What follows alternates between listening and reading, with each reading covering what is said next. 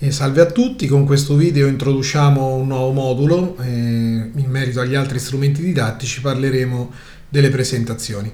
Come prima cosa mi presento io stesso, mi chiamo Gustavo Caprioli, insegno in un istituto tecnico superiore costruzione ambiente e territorio a Narni nella provincia di Terni, insegno mm, materie tecniche nel triennio in una disciplina che si chiama progettazione, costruzione e impianti e nel biennio eh, tecnologie grafiche che sarebbe eh, di fatto disegno. Eh, bene, vediamo un attimo di che cosa parleremo. Parleremo di presentazioni. Eh, prima di vedere quali app o quali software utilizzeremo, vediamo un attimo quali sono così brevemente le caratteristiche che una presentazione eh, è bene che abbia. Allora, la prima caratteristica di una presentazione è la sequenzialità, cioè le slide sono normalmente uno strumento sequenziale, cioè, si presentano in successione in una serie definitiva di diapositive con uno schema, diciamo così, ordinato. L'altra caratteristica è la frammentarietà, cioè le slide eh, hanno dei singoli segmenti informativi, sono differenti da una desina, differenti da un testo che possiamo reperire su internet, hanno, diciamo così, focalizzati dei segmenti informativi importanti. E altra caratteristica che è legata anche alla precedente, diciamo che hanno una bassa risoluzione, cioè non, sono, non, non ospitano un grande numero di informazioni, ma soltanto informazioni minime, informazioni schematiche. Spesso si utilizzano infatti i punti elenco. E di conseguenza le presentazioni hanno la caratteristica della logicità e della strutturazione, cioè hanno una sequenza logica, una relazione logica tra una diapositiva e l'altra, si segue, diciamo, così, un percorso razionale ben definito.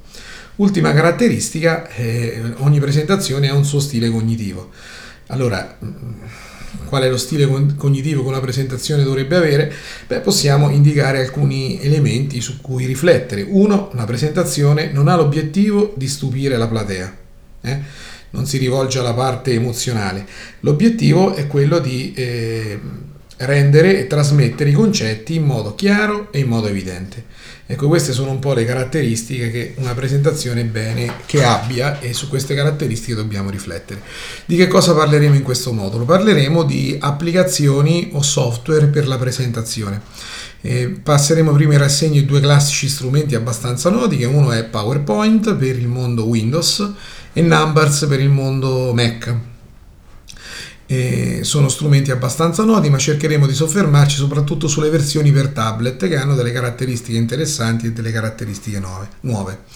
Poi parleremo anche delle presentazioni eh, che si possono eh, realizzare in modo collaborativo. Qui parleremo soprattutto di due applicazioni web, quindi due software, due programmi che non risiederanno sul nostro mm, computer eh, personale, ma, risul- ma, risiederanno in internet. In particolare parleremo dei Google Docs, quindi dello strumento presentazione di Google Docs e di eh, iCloud Numbers. Li vediamo un attimo rapidamente. PowerPoint è un prodotto commerciale, ha un costo ha la caratteristica di essere multipiattaforma perché è, è visibile sia in, eh, in PC, nei PC, quindi con sistema operativo Windows, sia nei, nei, tablet. C'è una versione per tablet gratuita che ormai è stata rilasciata per tutti i tipi di tablet, anche se con alcune limitazioni.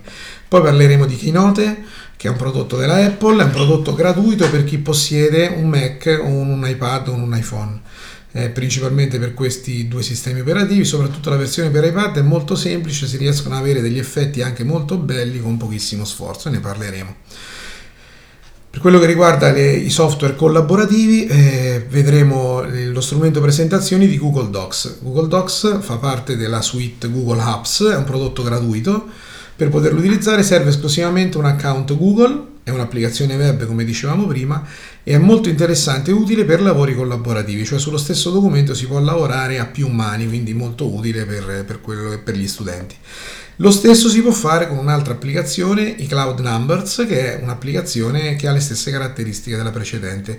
È un prodotto gratuito, serve un account Apple che chiunque da poco tempo può fare, non soltanto gli utenti di prodotti Apple, chiunque può registrarsi e avere un account Apple e utilizzare questa, eh, questa suite di applicazioni che non è soltanto Numbers ma anche altre.